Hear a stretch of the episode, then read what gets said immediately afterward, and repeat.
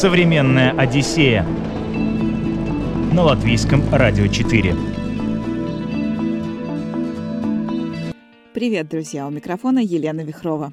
Сегодня мы отправляемся исследовать Юго-Восточную Азию. Таиланд, Камбоджа, Вьетнам. Пять недель. Все, везде и сразу.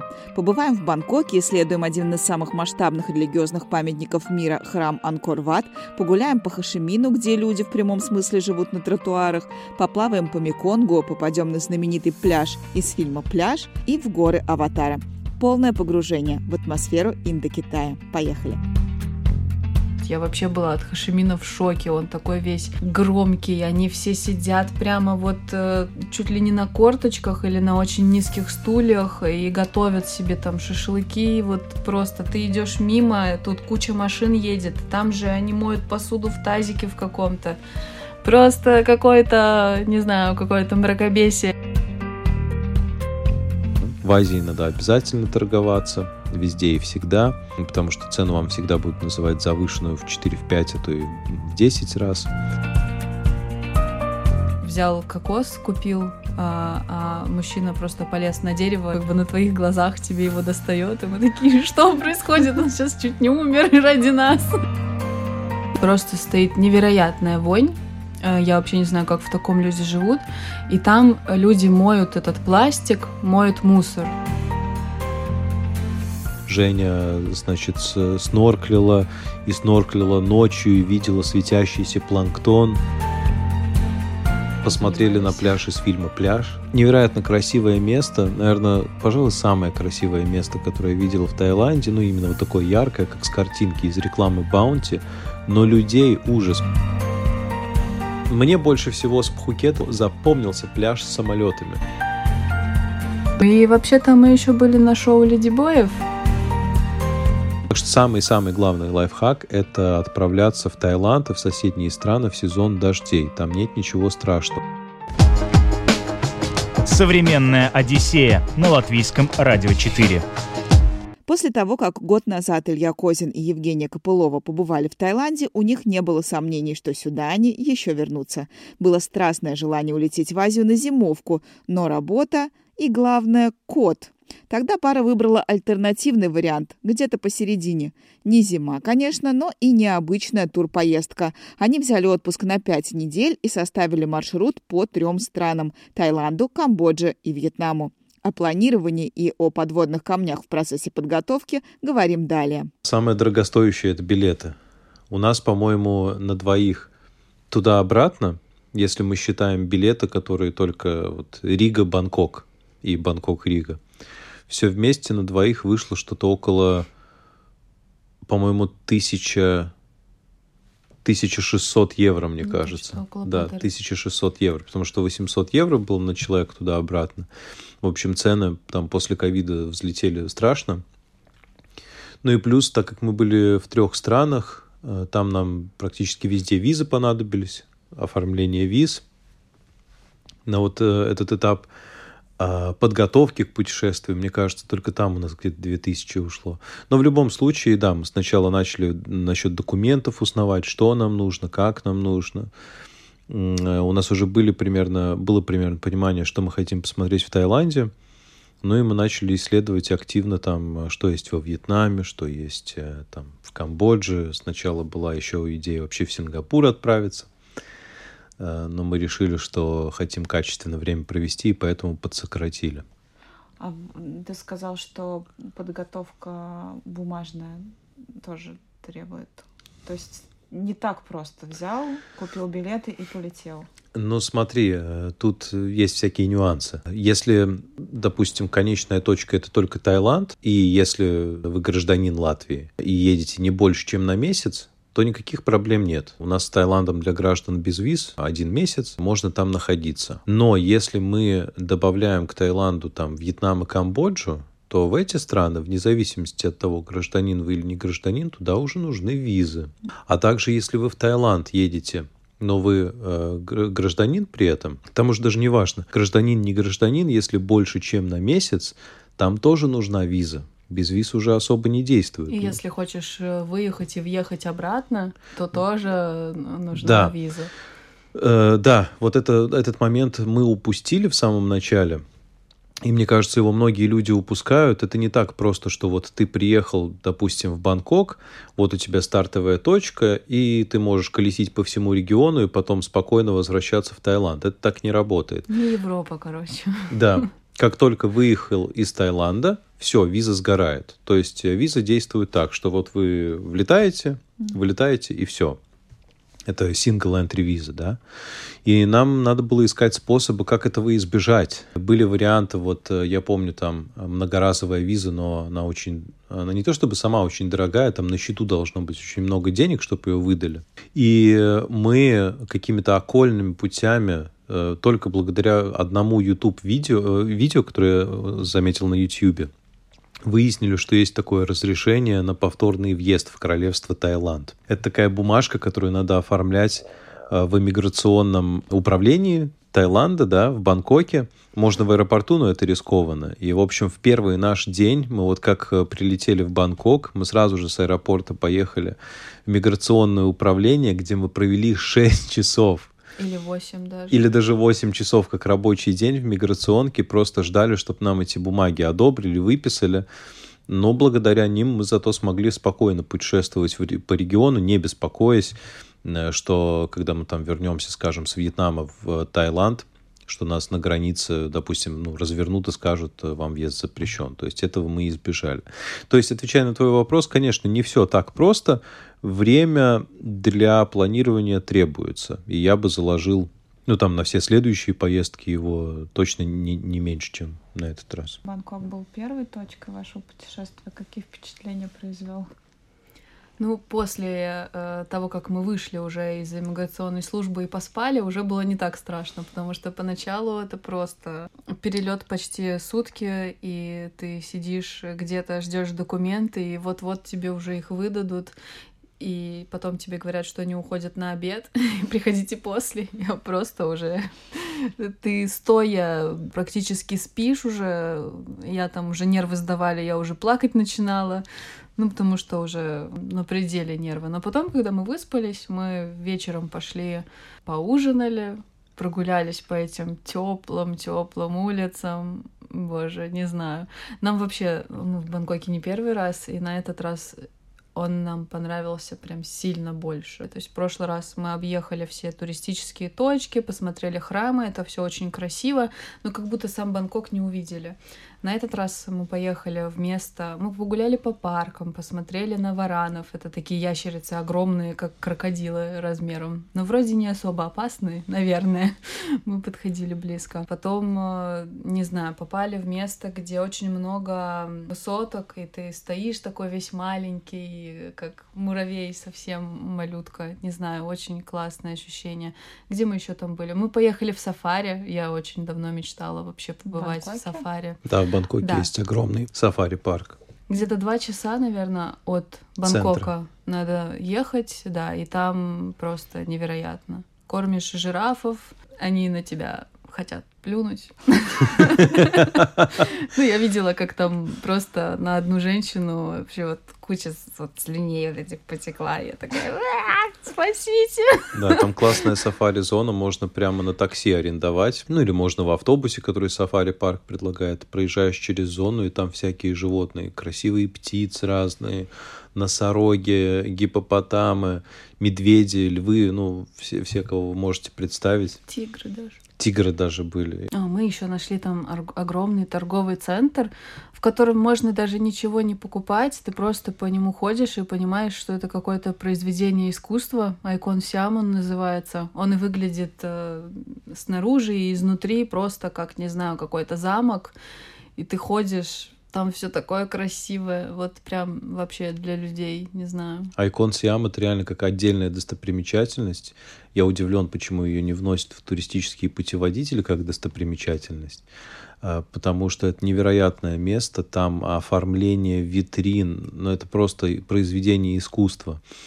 И что еще классно, э, с этого места стартуют всякие экскурсии э, по реке Чао-Прая, Там есть популярное такое активити, можно сесть на кораблик и просто прокатиться с видом на вечерний Бангкок, панораму из всех высоток знаменитых, э, и прямо на крыше этого корабля у вас ужин, да, там буфет очень классно.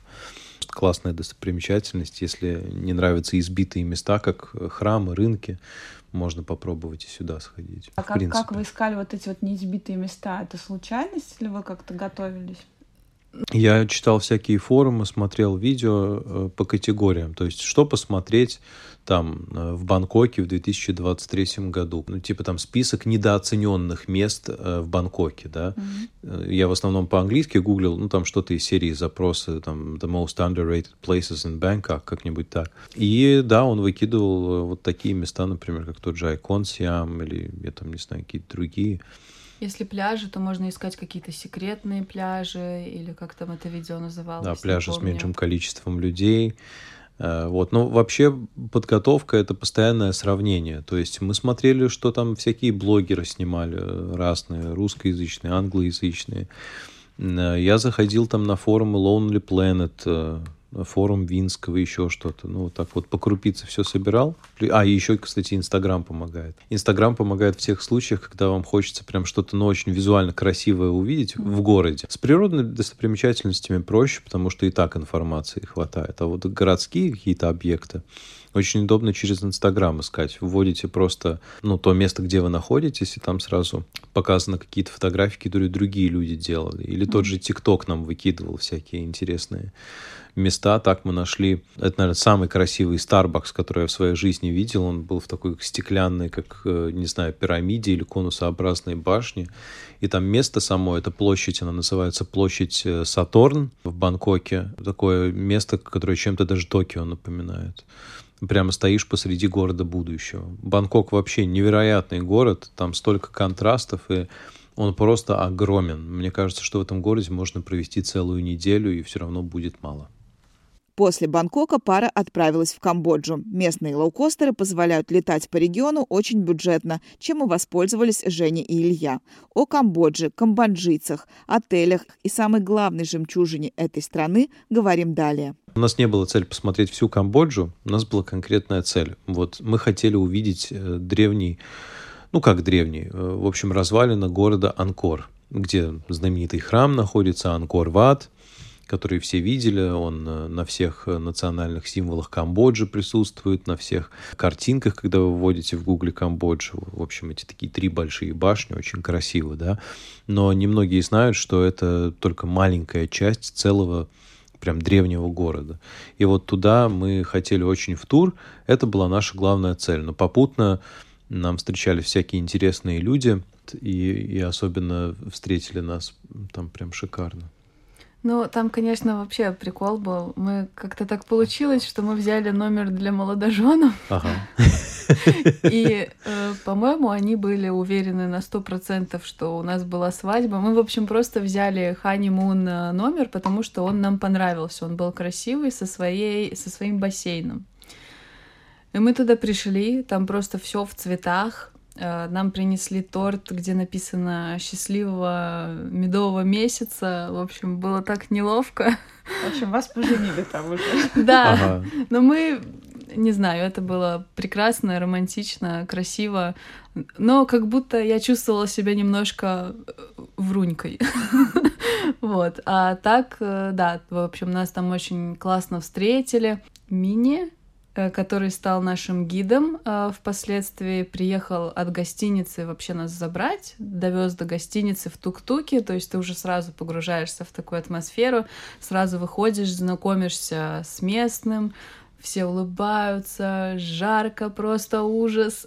Садишься в тук-тук, едешь, в общем, ну, даже поездка в тук-туке, на самом деле, это уже такое, как интересное событие, и советую один раз или пару раз взять где-нибудь тук-тук, если будете в Азии. Это такая в общем, тележка, где ты едешь э, Прицепленная к мотоциклу, да. Да, там нету стен, короче, только крыша, и просто едешь и наслаждаешься. Ветер в ушах, фантастически. Да, очень было классное у нас там, классный был прием, классное место, Мы выбрали шикарную гостиницу за очень небольшие деньги по нашим меркам. Мы, по-моему, платили что-то серии 40 евро в сутки, и при, но при этом весь прием был, и как мы там себя чувствовали, я не совру. Мы реально чувствовали там себя как кинозвезды. У нас был свой частный бассейн, обслуживание только в номере, там завтрак, обед и ужин мы только в гостинице брали. И это все действительно за очень небольшие деньги. А где искали букинг? А, мы гостиницу мы искали на букинге. Там а, уже сразу было классное предложение, что а, вот номер с включенным завтраком и с включенной встречей в аэропорту. То есть этот mm-hmm. трансфер он был для нас, ну, mm-hmm. включен в стоимость номера. Это классно. Это мы искали на букинге, ну а экскурсии, куда мы отправились, а, как Женя уже сказала, человек, который нас встретил в аэропорту, он впоследствии нашим гидом оказался, и мы прям через гостиницу сняли тур. У нас был частный тур только для нас двоих, э, с гидом, с водителем, машины с кондиционером. В общем, э, за водителя, за гидом мы, по-моему, за день заплатили... 70 евро. Нет, не евро даже, 70 долларов. А. Частный тур. Ну, то есть, mm-hmm. я не могу себе представить такие цены где-нибудь в Европе, где частный тур на двоих, наверное, на какую-то ну, вообще, достопримечательность там стоил бы наверняка несколько сотен, если не тысячу. Ну, и это не только сам гид, это еще и машина, которая вас туда довозит, так как этот э, заброшенный город очень огромный, там пешком его не обойти, соответственно, в любом случае нужна машина, машина с водителем, с топливом, просто 35 долларов, мы такие, надо брать.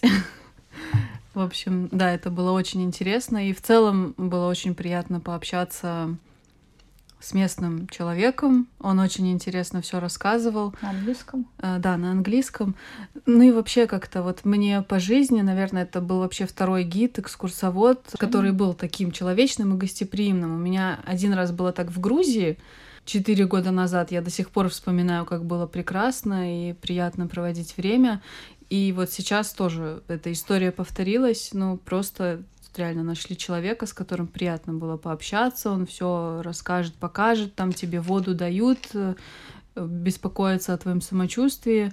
Ну и в целом чувствуешь себя вот как не клиент, а гость, реально, вот очень приятно. Камбоджа нам этим и запомнилась. Да. Э, невероятное гостеприимство, которого не было на самом деле ни в Таиланде, ни во Вьетнаме. Камбоджийцы мне показались, ну, такими очень искренними людьми. В Таиланде тоже есть такое ощущение, просто в Камбодже было настолько гостеприимно, что она очень сильно запомнилась и сильно выделяется в этом плане. Да. А сам Анкор какое впечатление произвел? Э, это невероятное место. Мне сложно его с чем-то сравнить. Я ничего подобного в своей жизни не видел. Думаю, Женя тоже. Это... Ну, то есть это реально древний мегаполис когда вы там ходите среди этих руин, ну, то есть вы представляете площадь, объем всего этого, и когда все здания были целыми, то ну, это реально был мегаполис, самый настоящий. По историческим сведениям, там в момент пика жило, по-моему, несколько миллионов человек. Он огромный. И храмы там просто невероятные в своих деталях. То есть э, надо еще вот понимать момент. Основание древнего города Анкор, его вообще основали э, индуисты. Значит, люди пришли со стороны Индии и основали этот город. Впоследствии там менялось, если так можно сказать, руководство, короли, и были буддисты, и это все отразилось в архитектуре. То есть э, у нас, э, ну, то есть там есть какие-то буддийские мотивы. Потом нам гид рассказывал, что как, э, когда обратно власть переходила к индуистам, они, значит, выпиливали статуи с Буддой, и на их месте там ставили идолов каких-то. А, и это все отражается вот в маленьких деталях. Там стены, например, они расписаны какими-то картинами из э, боевых столкновений, когда древние жители Анкора воевали с теми, кто проживал там на территории Вьетнама, нам гид рассказывал. И эта история там на каждом шагу. Еще там очень много мотивов из индуистской мифологии. Везде, куда бы ни посмотрели, везде апсары, э, лица Шивы. Э, мне больше всего запомнился храм под названием Байон. Этот храм знаменит тем, что там, если я не ошибаюсь, 54 башни э, с изображением, по-моему, ладно, я не силен в индуистской мифологии. Мне кажется, это был один из э, богов, то ли, то ли Шива, то ли Вишну. В общем, многоликий бог. Вы наверняка видели когда-нибудь такое изображение. Вот очень красиво. И э, без гида туда, конечно, не имеет смысла идти, потому что он рассказывал нам всю историю Ангора, рассказывал, почему вот там на стенах высечены такие картины, что они означают. Э, и если бы не он, мы бы просто ходили, восторгались немного, фоткали, и на этом бы все закончилось. А тут мы, по крайней мере, узнали, ну, к чему это все. Mm-hmm. Это было, ну, конечно, невероятно. Современная Одиссея на латвийском радио 4. По Юго-Восточной Азии путешествуем сегодня в современной Одиссее. Побывали в Бангкоке, посетили Анкор-Ват в Камбодже, а далее отправляемся во Вьетнам. Увидим как туристические, так и совсем не туристические места. О Хашимине, о дельте Меконга, о том, как люди моют мусор и вообще о ручном труде, которого здесь невероятно много, говорим далее. Мы хотели провести целый день в Хашимине. Мы специально снимали крутой номер в гостинице. Хотели такого отдыха тоже чуть-чуть. Но у нас это не получилось, потому что мы опоздали сильно, приехали поздно. Номер оказался совсем не тот, что был на фотографиях. Я помню, мы потом там ожесточенно спорили с гостиницей, что как это так. И другой не в плане, что как-то по-другому выглядит, а прям реально другой. Да, на фотографиях там в номере мы его взяли из-за того, что там была огромная ванна в гостиной. Мы опять хотели себя почувствовать почувствовать как кинозвезды, и там это было реализовать довольно легко, потому что это все стоит ну, относительно небольших денег. Но не получилось. Да. Это был самый дорогой номер за все путешествие и самый ужасный опыт, наверное. Да, ре- реально он стоил дороже всего. И он был, ну вот если, если взять, ну, допустим, соотношение цены-качества, качество было просто отвратительное стены какие-то обшарпанные, чем-то замызганы. Значит, мало того, что мы не получили того, что нам обещали, он выглядел вообще как из 90-х. Там запах был неприятный вообще. То есть он стоил, э, короче, он стоил 130 э, евро за сутки. Это очень дорого. Для Азии. Даже для, для Даже для нас это супер дорого. Вот это единственный номер, где мы хотели прям шикануть. Mm-hmm но там качество было как на, не знаю, на, на 20 долларов, наверное, так.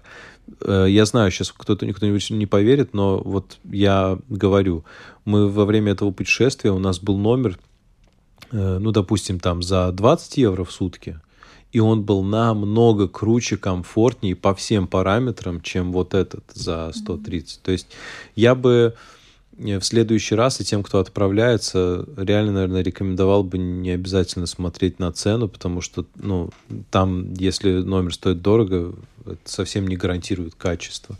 Ну, в общем, не совсем задалось наше путешествие в самом начале по Вьетнаму, но потом на следующий день у нас была прекрасная прогулка по городу Хашимин. Мы сходили значит, э, к статуе, значит, э, вьетнамского вождя. Это такая классическая достопримечательность. Все ходят туда просто пофотографировать. И мы успели, что мы успели посмотреть? Мы рынок. Там есть рынок, называется Бентан где можно купить знаменитый вьетнамский кофе, как выяснилось, во Вьетнаме прям очень хороший кофе. Кофе Они... там можно купить, если Кофе лювак знаете, можно купить, да. Я. Это то, что едят обезьяны, да. да, и потом то, что из них выходит, из этого делают кофе. Да, я такой маме привезла, она не очень обрадовалась. Вкусно? Мы еще не пробовали, я не знаю, попробует ли она. Но вот вьетнамская арабика очень вкусная. Во Вьетнаме, в Хашимине есть э, очень много кофешопов. До того, как мы планировали это путешествие, я даже не представлял, что там прямо культура вот э, кофепития, да. Очень вкусно. Всем, кто едет, настоятельно рекомендую. И, ну, и у них есть э, в кофешопах всякие... Там, там встречается такой вьетнамский колорит. Например, вы можете там заказать э, чай или кофе с рамбутаном. Рамбутан — это такой фрукт экзоти, экзотический. Это такой шарик э, небольшой, и покрытый шипами. Ну, покрытая шипами — это скорлупа. Вы ее снимаете, и внутри такой белый или полупрозрачный плод и он очень-очень сладкий. По вкусу, я даже не знаю, с чем сравнить, но может быть чем-то отдаленно напоминает белый виноград, но это, это очень утрировано. И вот, допустим, делают, э, добавляют в чай с молоком э, такой сладкий рамбутан, это классно. Ради таких маленьких микроощущений мы, кстати, тоже ехали в это путешествие, это было классно. В общем, погуляли мы на рынке, накупили там, значит, кофе, всяких сувениров, поторговались, В Азии надо обязательно торговаться, везде и всегда, потому что цену вам всегда будут называть завышенную в 4, в 5, а то и в 10 раз. Поэтому надо смело сразу срезать. Ну и плюс это такой культурный момент, пока вы торгуетесь, можно пообщаться, узнать людей побольше. Ну, вообще мы в Хашимине мало времени провели. Но это, конечно, очень такой интересный город. Р- разные эмоции от него. Там местами прям такая вонь стоит, просто ну, невозможно вообще мимо пройти. И у них как-то вот принято, они прям живут на этих тротуарах. То есть в Бангкоке тоже такое есть, но не настолько. То есть я вообще была от Хашимина в шоке. Он такой весь громкий. Они все сидят прямо вот э, чуть ли не на корточках или на очень низких стульях и готовят себе там шашлыки, вот просто ты идешь мимо, тут куча машин едет, там же они моют посуду в тазике в каком-то. Просто какое-то, не знаю, какое-то мракобесие из людей, запахов, не знаю, цветов, рекламы, мусора. Мусора так много. Просто ужас. Да, в Хашимин, ну и Вьетнам вообще, как нам показалось, достаточно такой грязный. То есть, если Азия в целом, она как бы вся не очень чистая, и в Таиланде тоже этого очень много встречается, но с Вьетнамом это вообще не сравнится. Вообще Хашимин э, в какой-то степени он даже красивый, там хватает красоты, там высотки очень красивые, эти красивые кофешопы, рынки, там зелени на самом деле много, там у них есть тоже и парки, и скверы красивые нельзя вот так одним каким-то предложением или словом писать Хашими. Но он сумасшедший. А, ну очень и самое... контрастный. Очень контрастный, сумасшедший. И главное, байки. То есть там у них, по-моему, если я не ошибаюсь, был налог очень высокий на автомобиль при покупке, и поэтому практически все местные жители передвигаются на, ну, вот этих мотороллерах, mm-hmm. да. Просто сотни, тысячи мотороллеров на улице. И такой звук от них постоянно. Это было, да, я никогда ничего подобного не видел. Наверное, про Вьетнам чуть-чуть еще надо про дельту Меконг рассказать. Э, сама река не произвела, наверное, столько впечатлений, как мы себе это представляли. Я как-то представляла это как очень большую природную красоту, а оказалась такая мутная река тоже с мусором. В общем, да, поэтому опыт такой странный. Но когда мы отправились в Бенче и поселились э, в очень крутую гостиницу, вот там было очень красиво, там были красивые каналы, по которым нас катали. С кокосовыми пальмами, вот эти знаменитые. Если вводите в гугле дельта Меконга, первая или вторая фотка, которую вам выкидывают, это обязательно фоточка человека в соломенной шляпе сзади, как он на лодке проплывает через каналы, которые завешены кокосовыми пальмами. Да. Многие думают, Даже что... помню да, многие думают, что кокосовые пальмы это там вообще много где находится, в городах как Кантхо или Митхо, но нет, сам, вот большинство этих фоток, они именно с городка Бенче все с одного места. И там же нам удалось еще в какой-то день просто взять велики и поездить по островам, посмотреть, э, как живут местные, как вообще все выглядит. То есть мы были вообще не в туристическом месте. Я прям чувствовала себя исследователем, как будто какой-то первооткрыватель, не знаю. Очень было интересно. Там едешь, остановился, взял кокос, купил а, а мужчина просто полез на дерево его доставать, и тебе, ну, как бы на твоих глазах тебе его достает, и мы такие, что происходит? Он сейчас чуть не умер ради нас. что за бред? И, в общем, мы ездили по этим островам, да, тоже ощущение, что там очень много мусора, еще очень интересно было и очень такой, ну, неприятный опыт, но это интересно, потому что вот именно частично я за таким и ехала. Мы проезжали э, мимо несколько мест, где просто стоит невероятная вонь. Э, я вообще не знаю, как в таком люди живут. И там люди моют этот пластик, моют мусор. То есть вот прям вот эти самые ужасные места, которые, может быть, кто-то видел у блогеров или еще где-то, а, вот э, не какие-то прям заводы мусороперерабатывающие, а просто вот какую-то крышу поставили, что-то там какой-то большой бассейн, и там люди вот сами просто весь этот мусор э, перебирают, моют. Ужасно, но интересно. Отрезвляет немножечко вообще ну, как бы сравниваешь там со своей жизнью, а кто-то вот так живет. Вообще мы в Азии видели очень много ручного труда. Нам показывали, там на, нас отвозили на фабрику а, лапши рисовой, там просто люди по 6 часов, там, может, больше на жаре работают. И так на жаре еще и около костра огромного. Около огромного костра, да, они там, ну, я не буду сейчас весь процесс описывать, но, в общем, приготовление даже одной лапши – это просто огромный ручной труд.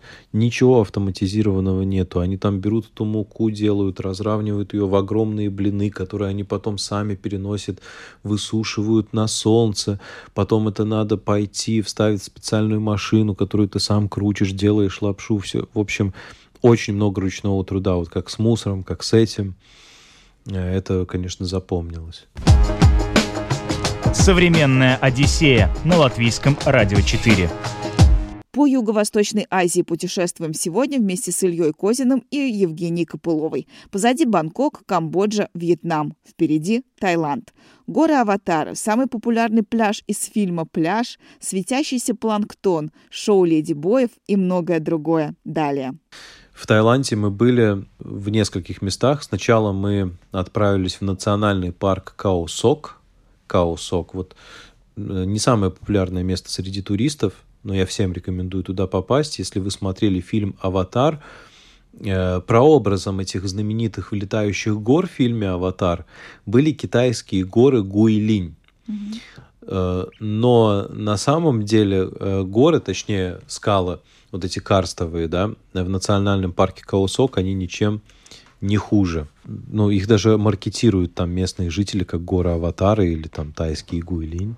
В общем, национальный парк Каосок очень рекомендую, стоит посетить. А после этого мы посетили еще такие уже более стандартные места. Мы были в провинции Краби, жили 12 дней на э, полуострове Райлей, и затем мы еще побывали на острове Пхукет течение пяти дней. Что тебе больше всего запомнилось из этого? В Каосоке мы видели диких слонов на острове. Мы на лодке подплыли и просто полчаса, 40 минут залипали в то, как слоны жуют э, деревья и ломают. Это такие моменты просто, не знаю, я рассказываю, мурашки опять снова и нам настолько повезло, что мы даже поехали потом еще раз утром. Это была экскурсия на озеро невероятной красоты, просто Чиолан. И там нас снова отвезли к слонам. Мы опять смотрели, как они едят. И там была мама с малышом совсем маленьким. И под конец она вышла попить к нам совсем. Вот прям вот прям она показалась во всей красе, и малыш там сзади стоит, боже, это такие, я это прям как будто вот вижу перед глазами до сих пор. Это было, это были очень крутые моменты. Дальше Краби. Да, э, в Краби мы жили на полуострове Райлей.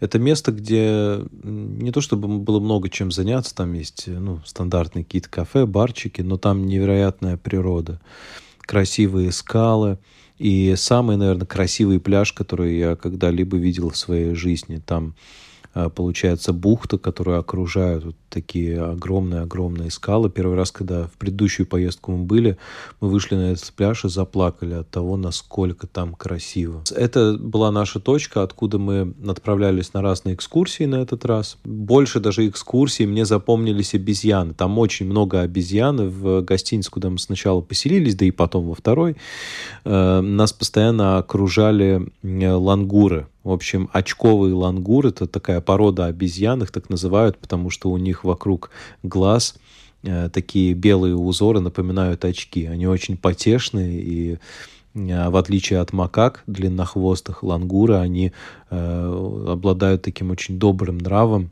они на людей не нападают, э, они в основном проводят свой день, там жуют э, листья какие-то, вот. Но Женя просто обожает э, обезьян, и поэтому для нас это был отдельный кайф. Просто с утра мы раскрывали свою огромную террасу, там панорамные окна, и вот так вот могли там часами сидеть и наблюдать за, те, за жизнью обезьян. Они совсем как люди. Где вы сделали свои замечательные прически у Ильи Дреды, уже косички были. Это как раз-таки было на Краби, где мы остались надолго, на 12 дней, и мы уже искали методы, как развлечься. И я такая, о, давно хотела косички. Он такой, о, хотел когда-нибудь попробовать дреды.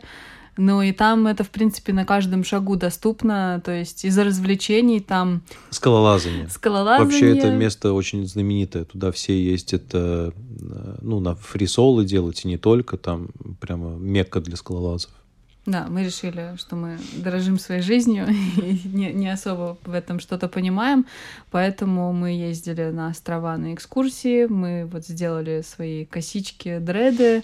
Посмотрели на пляж из фильма «Пляж», а, этот э, знаменитый Майя Бэй. Кстати, да невероятно красивое место, наверное, пожалуй, самое красивое место, которое я видел в Таиланде, ну, именно вот такое яркое, как с картинки из рекламы Баунти, но людей ужас, просто миллион человек на этом на, на, подъезде к этому пляжу и вообще экскурсии в, в составе которых есть этот пляж они перегружены совершенно ненужными действиями. Я был немного разочарован. Если бы у меня была возможность э, туда еще раз бы съездить я бы платил бы больше и брал бы частный тур. Только на этот пляж, и главное, как можно раньше, перед тем, как туда приедут толпы людей. Ну, еще там на одну экскурсию фантастическую отправились, где мы целый день колесили по близлежащим островам, наблюдали там э, невероятный закат.